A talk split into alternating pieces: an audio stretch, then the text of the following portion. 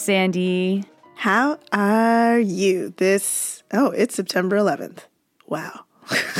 this is one of those things where you look at the date late in the day and you're like, oh, that's a date that uh, is a date. That's a date. Yeah. And actually, I was supposed to be flying out of New York City today, but the flights were too expensive. So I, I flew out yesterday. That is a commemorative action if there ever was one. well, we found out that it's apparently a big tourism day in the States, which I guess makes a kind of sense. But I was there for the Labor Day parade, which was very interesting because it looked a lot like Toronto's Labor Day parade, where the hmm. unions all come into the streets and do a big long parade. But it also looked very different. Do you know how militarized it was? No. What? Why would it be militarized? Well, I think it's because military culture seeps through everything. So it's like any serious union had a color guard. They had color guard, they had standard bearers, they had um, people that would call orders for people who were marching with color guard. A lot of them have uh, pipe and drum bands and bagpipes. It was really, really wild to see. Wow. That's really interesting. One of the unions even had like POW flags that they that they were flying, um, and I think that was the Brotherhood of Electrical Workers, so like IBEW, of course, which has locals in Canada, and um, and then it was also just incredible because like to even get into the parade, this is a parade of thirty thousand people, but to even get into the parade, I a cop fucking asked for like like a card or proof that I was in a union to allow me into the parade. What? it was Oh my goodness. it was so awesome and i was there with someone else uh, from the canadian freelance union and like you know thank god he was he was wearing his new uniform bag that we got at the convention because he was like oh actually uh, i'm wearing this bag so yeah very interesting um, the american labor movement is alive and fighting and it was very cool to see uh, and hear from folks who are organizing within Starbucks and within uh, this um, place that sounds like Mountain Equipment Co-op (REI), a, a sporting goods store. Um, w- young workers doing some pretty amazing stuff. I it, felt great. It was really great to to hear that. I think you know there's some there's definitely some stuff happening and. As easy as it is to forget about that stuff that's happening, it's it it, it, it ça fait du bien to not forget that. Good. Um, yeah, I love that. And I, I hope, I mean, I think there's signs that this period that we're in right now might be a period of, um, of more interest in the labor movement and more labor organization from the ground up. And that's a really good thing. So I'm glad you were able to experience that this weekend. Totally. Uh, I will also just say, too, that it's very funny that they organized their Labor Day march off Labor Day so that people can actually take Labor Day off. Mm, something to consider, Canada. Yes, yes, yes, yes. But, I mean, this has been a week full of big news. Big news. Big news. Oh my God. no kidding. I mean, um, should we thank some people first and then start to get into it? Some of the news that we probably really should be talking about, and then other news that we shouldn't be talking about at all, probably. yes.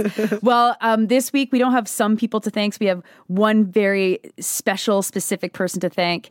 Uh, Justin, thank you so much for supporting Sandy Nora. And thanks to every one of you who shares the podcast, who comments on it, and also to the folks online who are who, who often tweet, Oh, I can't wait to hear what they're going to say because I don't know how to think about this. Uh, that, I love that. thank you. I love that too. I love that too. This is really great. Okay, so Nora, um, I guess we're getting a new face on our money. Yeah, we get to call them Chuckies now. W- why? Because we were calling them Lizzie's before. No, that's offensive because she's a woman. But now it's King Charles, so I think we can get away from away with it. Ew.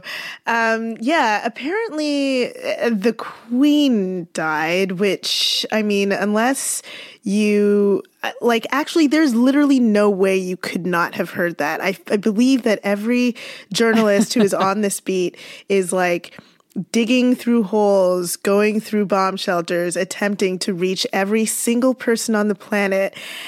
as often as possible to remind you that uh, the God ordained queen um, uh, of uh, this great monarchy that we're somehow still a part of has perished. Uh, do you remember the uh, the Jerry Springer show? I do. Remember how Jerry had that bodyguard called Steve, and the audience would yell "Steve" if he had to get on stage and break up a fight? No, I never watched it. Oh, okay. Well, anyway, Steve now has a, a show very much like Jerry Springer, and Sorry, I was what? watching it. yeah, he took over because he's like a Showbiz, he's like a, man. he- he's like a tough talking guy. He's like, what what the hell are you doing, this beautiful woman, and you're and you're messing around. Anyway, he uh, I was watching the show, and I, I was like really getting into it. Like it was a really really sordid affair between these be, between these individuals, and it gets fucking preempted for the queen's death, and I was like, wow, okay, yeah. Preempted news. This is like breaking news. This is this is catastrophically important. I'm in the United States. What the fuck? Oh, interesting. They call her a pop a pop culture icon. The United States? The United States? Yeah. Uh, I yeah, she was a queen to some, but really she was a pop culture icon. So I thought that was a very interesting thing, and I and I, want to I want to start there with this idea that this is a, a symbol symbolic grandmother who everybody loves and was uh, you know dazzled with her hats and her suits and her corgis and her hunting foxes and whatever the fuck else she had. Just a symbol of pop culture uh, and it's very sad that she's dead Yeah, that's um that's a remarkable turn to try to to put it in in that sort of sentiment that she's just simply um, a figure that is uh, representative of popular popular culture of the times. I mean, especially from the United States, where it's like uh, I think there was like a literal revolution over here. Not sure, could be wrong.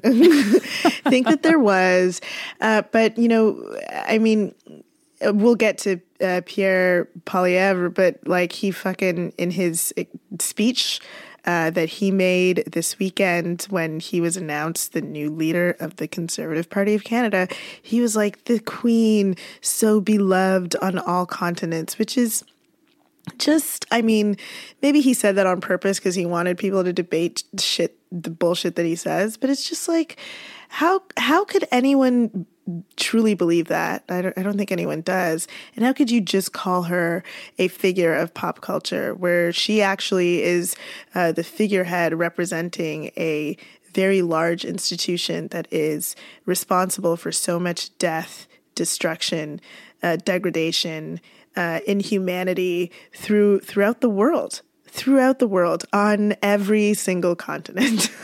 And um, you know it is i am quite heartened by you know my people uh, of the caribbean and the uh, wave of uh, remaining commonwealth countries that are like eh we're actually over this. Fuck this. Goodbye. Um, looking to become republics. And i don't know why any country wouldn't be moving towards towards that what the fuck is the monarchy for? Come on guys.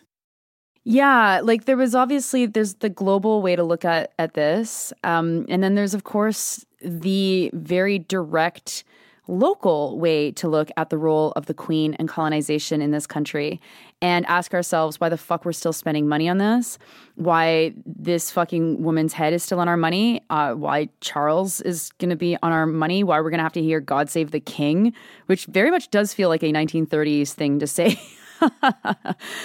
And uh, all of all of this uh, this uh, hoopla and and pomp and circumstance in Canada related to changing of the monarchy. I mean, like gag me. It is so fucking boring, and it obviously obscures from very uh, very important issues that flow directly from the questions of the crown. I mean, fuck. In this past week, the the you know as as folks will remember, we were recording last Sunday night. The the the murders that happened at James Smith Cree Nation. I mean, there's a direct connection between that and the Queen. There's a dec- def- direct connection between those murders and the role of the Crown in Canada and the way that the Crown continues to colonize and destroy people's lives. And it's like you know, when you have someone like Poilievre, I mean, I don't expect anything else from him, obviously, and I don't expect anything else from any fucking buddy in power. But when these people go on and on and on about how great the queen was and she's great and we have to respect her and she was amazing and she worked so hard and all this kind of bullshit, it's like she does not matter. She's she does not matter. Her office is what matters and uh, and it doesn't seem like any fucking adult conversation can be had within mainstream media. Now, I haven't been in the country for a couple of days, so maybe I missed something. But like, has there been any mainstream criticism of the Queen in any newspaper? I don't know about newspapers. There's definitely been some there's definitely been some interviewing of uh, people, especially from um, immigrant communities, about um, you know, like getting like a different perspective of, on what this means, sort of thing. Um, but it certainly has not been uh, equal at all to the the sort of love fest that has been going on for for the Queen and the monarchy altogether. I mean, uh, I tweeted. Um, uh, very briefly about this this news alert that came to my phone that I just thought was like so gross. It was like something about how King Charles was going to be was actually going to be a great king, which is like what does that mean to anyone? like what, what what do those words mean that he's going to be a great king? Like what I, I like I saw some some articles that were like um, and it's you know it's weird. Like some of these articles are coming from like american sources uh, and like all over canadian sources that are like uh, you know charles is going to surprise us. He's probably going to be a better king than we think. What does that mean? Like what do people think? Like what is the standard for a good king? What's the standard for a bad king? I mean to me the standard for a good king is one that doesn't exist. So I, I like, is he gonna off himself soon? Like, I'm like, what's what is the standard? Like, what are we even talking about? This isn't politics. This is a fucking weird form of like a archaic celebrity that um that is actually the basis for how we talk about celebrity. And uh, so it, it is an interesting right. it's like an interesting turn to call the queen a figurehead of pop culture because uh, pop culture in some ways is related to this celebritydom of the monarchy blah blah blah. But it's all really gross. And i could probably talk for quite a long time about um, you know how we understand celebrity and uh, how too much is understood as celebrities and blah blah blah. But i actually don't want to give any more voice to the monarchy than we already have. Um, short live the king. Well it sounds like you're pushing for a new version of acab all the Charleses, man, all the Chuckies, except for the Chucky from the Rugrats. Well, on Kings, all Kings are bastard, all Ch- Chucks. Yeah, yeah, that's. uh I like it. Chucky from the Rugrats was my favorite character. I like it. I think being finished with the with the king and the queen uh, and all that is a good idea. Let's go to something that's um, uh, equally odious. oh, wh- which one? Because okay, we discussed talking about two things today, two other things today. One was uh, Pierre Poilievre.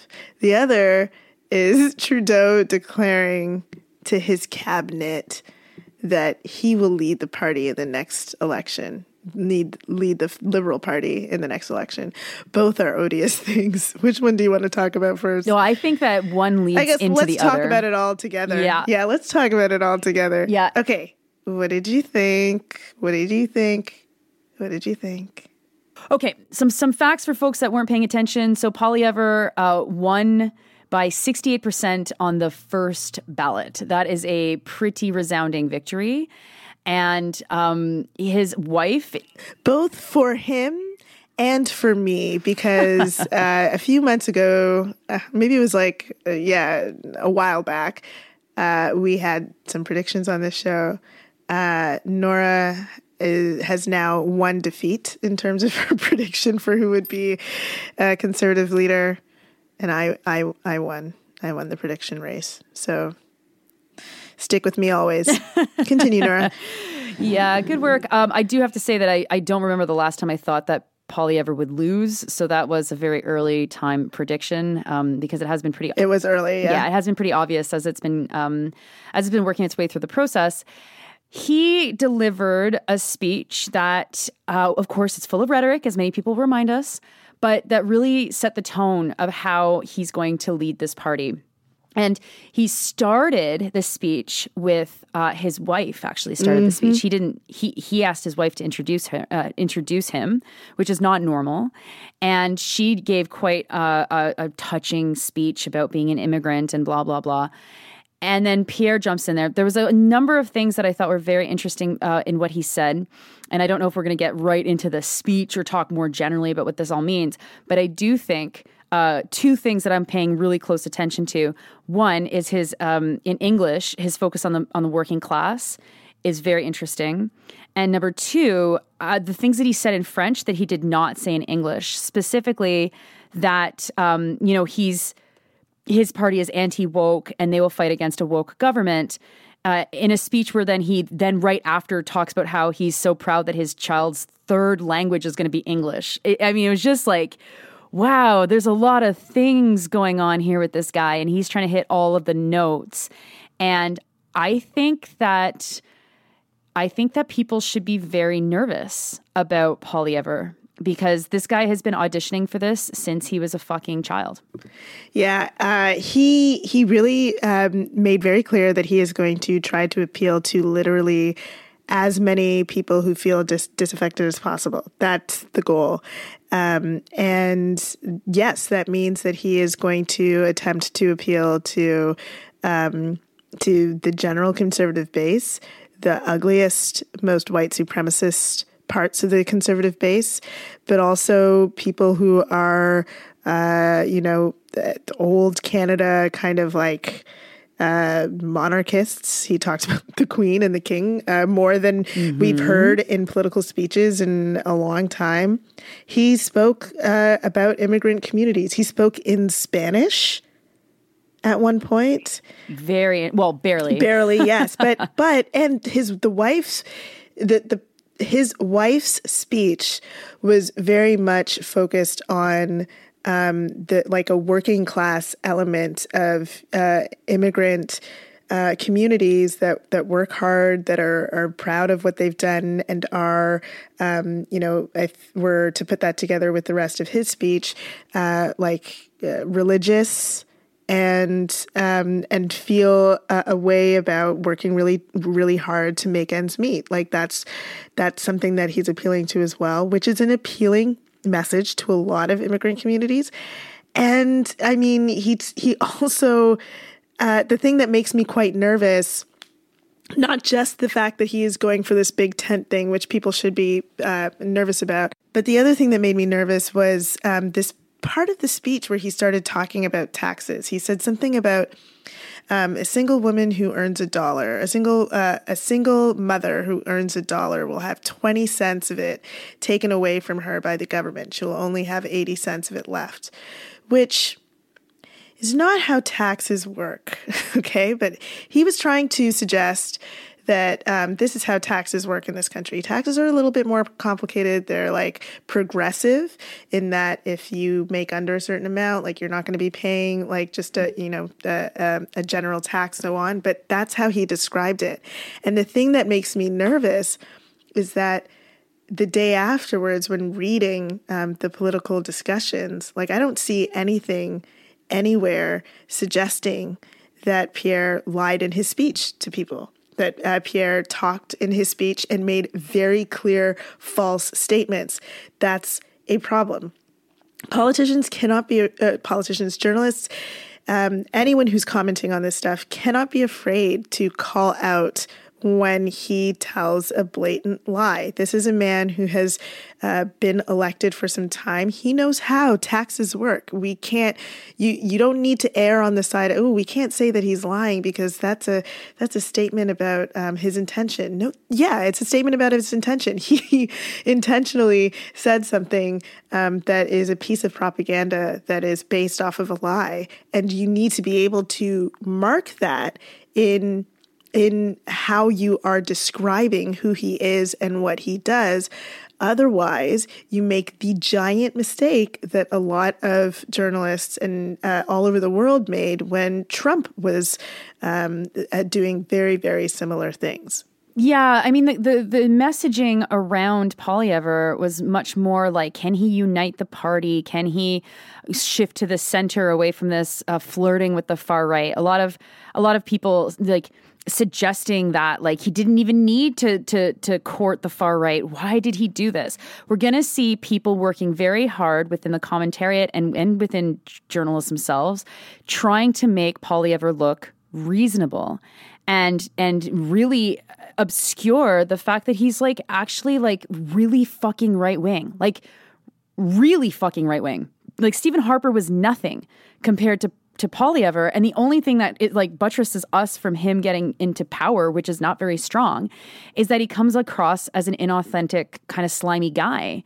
Uh, de- depending, I mean, his speech I don't think did that, but I think you know that's the Poilievre that so many people have seen now for like two fucking decades, right? Like this guy has been around for a long time, and I think that attacking him on that is is going to be very difficult because he really does have the rhetoric down. Uh, like I was listening to this and I and I tweeted this. It was like 60% of his speech, maybe even 70% of his speech could have been said by the NDP. I I mean, the difference though is that he was more direct, whereas the NDP is always fucking using the most bizarre fucking language to say stuff rather than just being direct. But he really was trying to appeal to people who uh, the NDP is trying to appeal to. And if he has the far right on lock, uh, and if he has the kind of support that is 68% on the first ballot with four other candidates, Oh and God. one of the other candidates being Jean, Cha- Jean Charest, like not a slouch at all, then my God, like he doesn't need to talk to the far right at all. He can ignore them and he can continue to use this this like working class rhetoric to try and and and convince people that he is not who he's who he says he is. And I think we're going to see the NDP and the Liberals take the bait and just be like, he's lying uh, to to people about who he is, which is different than saying he's lying about what he's saying. You know, like when the rhetoric is so close, I- I think that the NDP is going to have a hell of a time differentiating itself from what is what Poilievre is saying because they're always going to have to go back to, except we mean it and he's a liar. And I don't think that they can communicate themselves out of that because average people's they're not going to receive that in the way that the NDP wants to int- like intends it to be heard. We're saying it for real, he's a liar. We're saying it for real, he's a liar. Because it's all about how authentic it looks like and how much access to power it looks like you have. And and Poilievre, though I don't think he's authentic at all, um, he certainly has access to power, and he certainly uh, is in a party that is more likely to become elected. And so that will always play in his favor when he's saying stuff that makes someone's head want to explode because it's so incorrect. So, and this is where it's going to become really important for, again, journalists to do the job of going back in time to take a look at Pierre's record, to take a look at the things that he has said before, because his being on lock with the far right isn't based off of the things that he said in the weekend that just passed. His being on lock with the far right has been because he's been in lockstep with them for some time. So when he tells you that he supports uh, immigrant communities coming here and that he supports uh, people who uh, are um, you know focused on religion and so on we need to go we need journalists to go back uh, and see uh, that he was um, you know someone who wanted to implement a niqab ban in this country like this is something that uh, you know we cannot pretend that history doesn't exist when discussing pierre in this period where everything that he does going forward is going to be a part of a political campaign that is focused on winning the 2025 election. Yeah, so I I guess that like what people are going to want to hear is then how do we how do we fight back against this? And and one of the things that I'm very concerned about is like like the liberals are incapable of fighting back against this because the conservatives know the liberals super well and they know exactly how to set all the traps possible. And the ndp has um, like literally signed their support to justin trudeau until the next election which is i mean something we've been very critical on the show. It's like a betrayal of how like fucking parliamentary politics are supposed to work. But anyway so here we've got this guy he's going to be fucking riding high for a long time. He's going to have a, a, honeymoon period that will be at least probably six months, maybe more. He'll be gunning for an election. He'll be looking for the opportunities to do that. The Liberals and the NDP will have their fucking uh, pact be as strong as possible. And I saw that like they're already declaring that the pact is is staying strong because Trudeau's going to announce a youth dental care program, which we've already said most provinces already have. So it's like the bare fucking minimum, and, and arguably is actually not anything changed. But anyway, we'll see. And so when you've got these two um, political forces kind of like tied to one another, and both of them are absolutely freaked out about Pierre Poilievre and what the Conservative Party is going to look like I mean, it just seems like the the the the the, the forces are going to be going to be building towards the inevitable moment where they win, and I think like the real kind of thing that's stopping a Poilievre victory is literally just Doug Ford's presence in Ontario, and, and that's just speaking historically because you know Ontarians don't tend to vote the same way provincially as they do federally. But Doug Ford's tenure is not going to last forever either. Uh, and of course that and, and and also like fucking all of this like history can be thrown out. Like it's completely possible that history doesn't matter, and that you know you could see a Ford fucking Poilievre uh, situation. But it's so interesting because if you read like you know Althia Raj's column, like first of all the first fucking I don't know 400 words is like nothing is is barely reporting just talking about how significant his victory was in the context of like former leadership races and how some critics couldn't deliver their writings to Charest and and and what's what I guess what she's guessing is that you know this is a, this is a guy that is going to have to soften himself in the party to become mainstream to win over the support of critics. But it's like at 68%, what fucking critics? Like, that's not what's going to happen. He doesn't need to do that.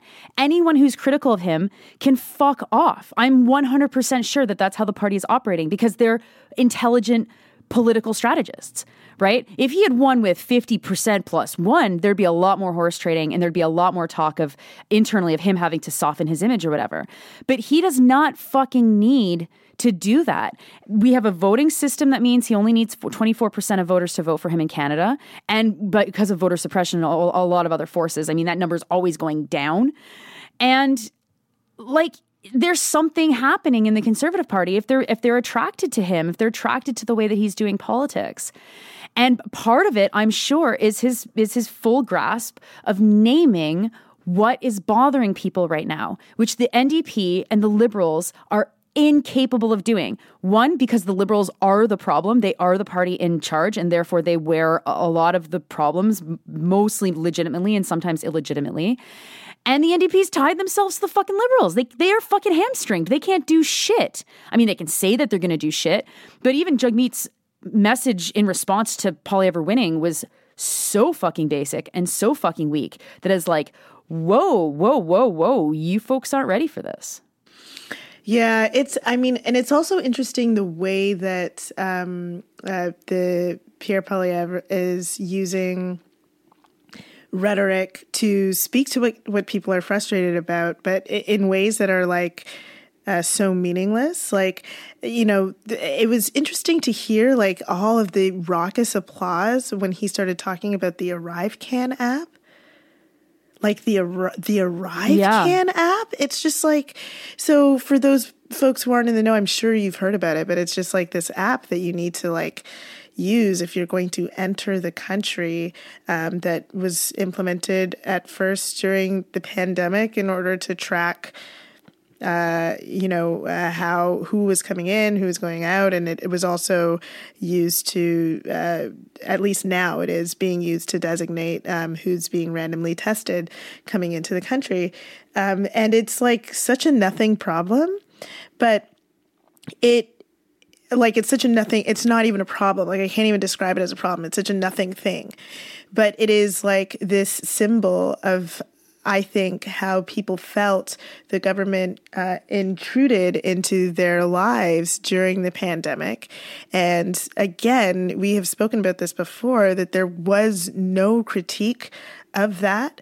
Uh, from the left, and all of the critique came from the right. And so now this arrive can situation, I think, has more become a symbol of uh, the way that the government will quote unquote intrude on us and take liberties away from us. And uh, it's a symbol that is kind of meaningless, but it is a symbol that is effective in the way that it's being used rhetorically um, that sort of thing uh, he is very good at and he is going to be way better at than any of the people who weren't in the tiny tories and haven't been practicing this since uh, they were on an you know a university campus attempting to make everybody around them and their lives a living hell. And one other thing that I want to say is it's like, you know, like it, it is of such crucial importance that um, that journalists do like i'm going to keep harping on this the whole episode but you cut through the rhetoric and give us like the history and what's important and analysis and don't just parrot out what he says. Because if you do that which is what i think uh, a lot of journalism with respect to polit- uh, uh, politics in this country has become just parroting out what politicians say rather than offering analysis of the news which is like what is relevant for everybody to know, um, which could include what they say, but will likely also include what is real about what they say and what it means um, that they've said what they've said. I mean, you know, one of the things that we should be really thinking about is the fact that Pierre Poilievre in this in this election um, uh, deemed himself pro-choice, but his actions in the past uh, have made it very clear that he is anti choice. He has said that he would support a free vote on the issue um, in Parliament. And so, if eh, you know, that being the case needs to be stated every single time leading up to the 2025 election that this man tries to portray himself as someone who supports reproductive choice. Uh, it cannot just be reprinted. like this is what this guy says that he supports. It has to come in the context of what else he has done his entire political career. Well, and you you said something uh, there that I think is is really the crux of the issue. So you know we can look at this at, as the way journalism has to respond to Poilievre. We can look at this in the way that like the liberals, the NDP will be or will be incapable of responding to Poilievre. But I think what is most important is that we have been handcuffed from having critical discussions of the pandemic and critical discussions of pandemic management in this country. You you just are not allowed to criticize how Trudeau managed the pandemic from the left. Like I wrote a whole fucking book doing that and and no one in mainstream media wanted to talk about it. Almost no one. So it's like if we refuse as citizens to allow for discussions of criticisms of how the pandemic is being managed at the federal level. I think that people have really focused on the provincial levels because, you know, obviously provincial health issues get touched very directly. And you've got people like Jason Kenney and John Horgan and Scott Moe and fucking, I mean, all of them, and Doug Ford. They're all like, they're all highly criticizable, and people, liberals especially, tend to focus so much on them. But to criticize Justin Trudeau, like that doesn't happen. That's not allowed. And so you either are for him or you're against him. And there is no left wing coherent response to the way the pandemic was managed. And partly you've got the NDP that is just so implicated in it. The NDP didn't fight against any of the measures that they should have fought against. They they voted for the Emergencies Act. You know, so it's just like this has to be extra parliamentary. We cannot rely on any of the partisan pol- uh, any of the any of the political parties to actually do this work. And then this is where journalism is absolutely going to support and promote and and elevate Pierre Poilievre because they will still continue to block those of us who have critiques from the left that can punch through what he's saying and say, no, actually, this is total bullshit. I mean, there will be people here and there, here and there, but by and large, the coverage will assume that what he's saying is fair and true. And if you disagree with it, it's probably because you have a difference of opinion and not because you have a difference of fact. So I think that this is like for me the big question is then so how do we fight this guy? Like I have no faith in the in the in other partisan uh, formations as is very fucking obvious. And so what we're going to have to do is we're going to have to actually build a confrontation to his politics. And that is going to have to include the other parties because all of the things that, that ever is saying, from inflation to fucking uh, the affordability crisis to like whatever, they all have radical solutions. And every single time, the radical solutions are rejected or ignored or fucking taken over and turned into something totally weird by the NDP or the Liberals. And then people are left with, well, I mean, what's the difference between these two parties? They should just merge and then fight against the Conservatives together because together they can pool their vote. Those are the, those are the two directions in front of us. And uh, the pooling your vote, liberal NDP merger will never happen for a whole bunch of different reasons. And it shouldn't happen. I mean, it's not going to be able to fight Poilievre. Actually, it'll just turn us into what the fucking United States is going through right now. And so building that confrontation, that left wing flank, that has to be what we're focused on.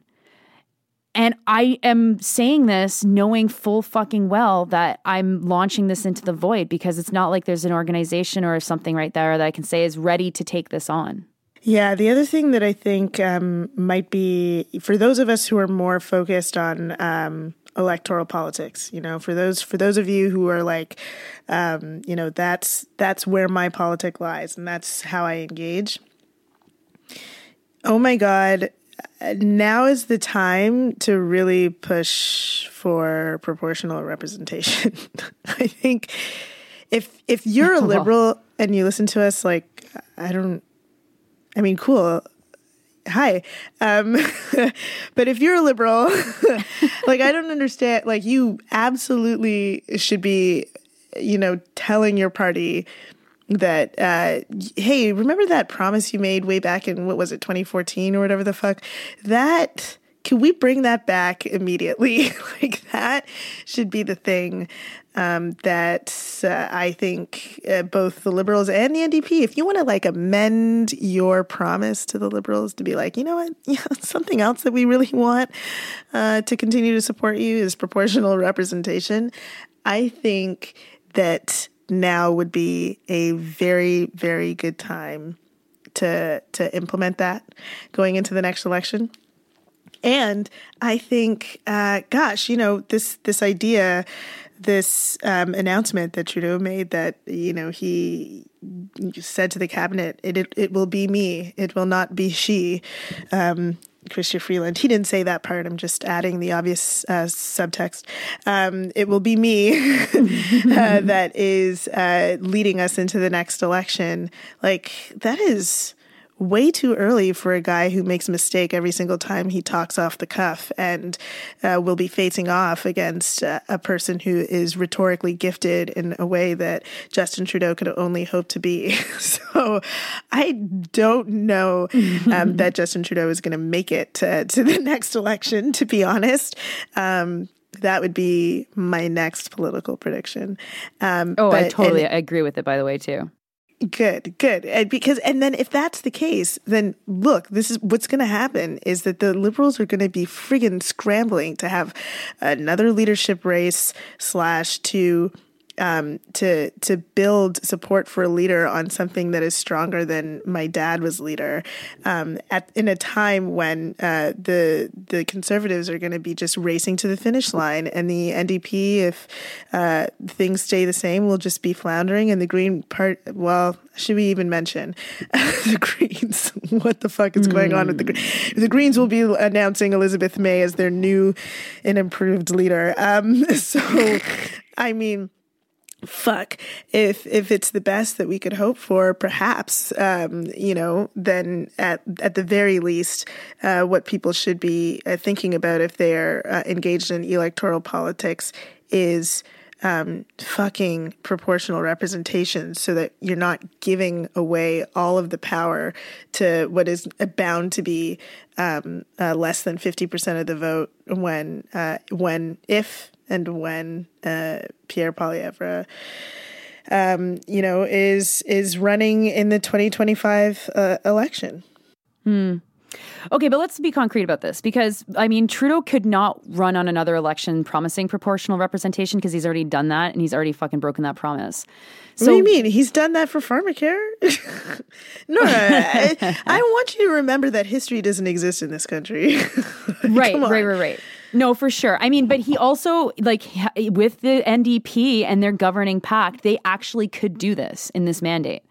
Like Yes, absolutely. he won a majority and has the power to do this. And I think like partly I disagree with you a little bit on the on the need to fight for electoral reform right now because it just feels like such a black hole where you're uh, like people who understand that we need to change the, the voting system get so obsessed with that that every single issue goes back to the voting system and it's like uh, okay, like you're right. Like yes, it's a disaster, but I mean, uh, like let's maybe just have a space where we can just talk about the issue without you having to talk about electoral reform. But having said that, I think that you know it is an interesting organizing opportunity right now because if if every single person in this country who who believed in, elec- in electoral reform was like banging down the door of every single NDP and liberal fucking staffer, strategist, fucking hack, member of provincial parliament, member of federal parliament, and demanding this, they will like then you will start to see an impact in public opinion surveys and maybe there'll be more stuff written about it in newspapers and you'll actually start to build some sort of buzz around this that will give the liberals and the NDP and like the greens I guess the um, confidence that it would be something that would be politically beneficial for them to impose because the liberals will never do it unless they literally have their fucking neck in a vice because it, it does not benefit them in the long run. If we're entering into a new kind of world of politics, then now is the time to fucking finally ditch the archaic system that we had. And so that is an interesting organizing opportunity that people might want to consider with like thinking of trying to get it done before 2025. So riding by riding, fucking, I mean, good, like Fair Vote Canada, you're great, but fuck, I mean, maybe like there needs to be something new, like a new, exciting grassroots group of people calling for this stuff and make a big deal about it. And it's like, you know, actually not that hard to do. You can talk to people on the street, and create buzz.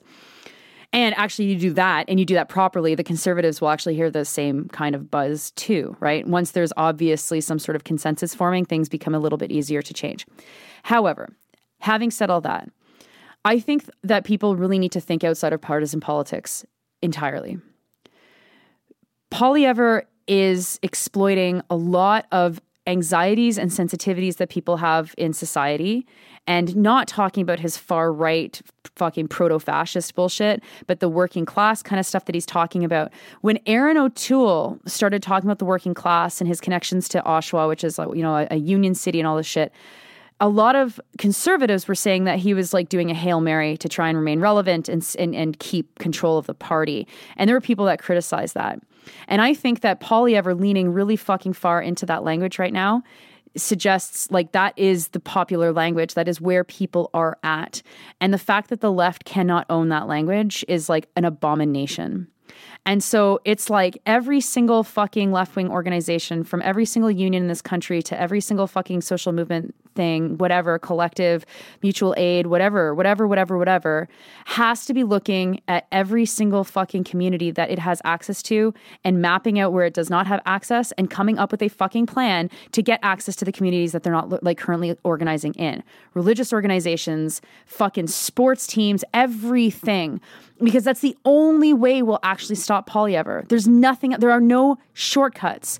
This is literally fascism coming like to Canada in a way that we have not seen in a long time. And we have not the best fucking liberal leadership right now to be fighting fascism because they got a lot of fucking stake in fascism existing. And so, like, we will only win this if we're fighting in the streets. And every fucking second that is spent on trying to fight this through partisan channels is going to be a waste of time. I think that our potential disagreement that you've mentioned is not necessarily a disagreement. When I'm speaking to people um, uh, and talking about uh, proportional representation and advocating within your party, I'm talking to the portion of the folks who listen to us who are committed to organizing in uh, in a partisan way. I understand that there is like a spectrum of people, and some people are going to be organizing in one way and some people are going to be organizing in another way as we try to uh, you know uh, support and convince people to organize outside of partisan politics. I also just want to speak to those of you who are still doing that because there's something that you can do that would be helpful, and this is what it is.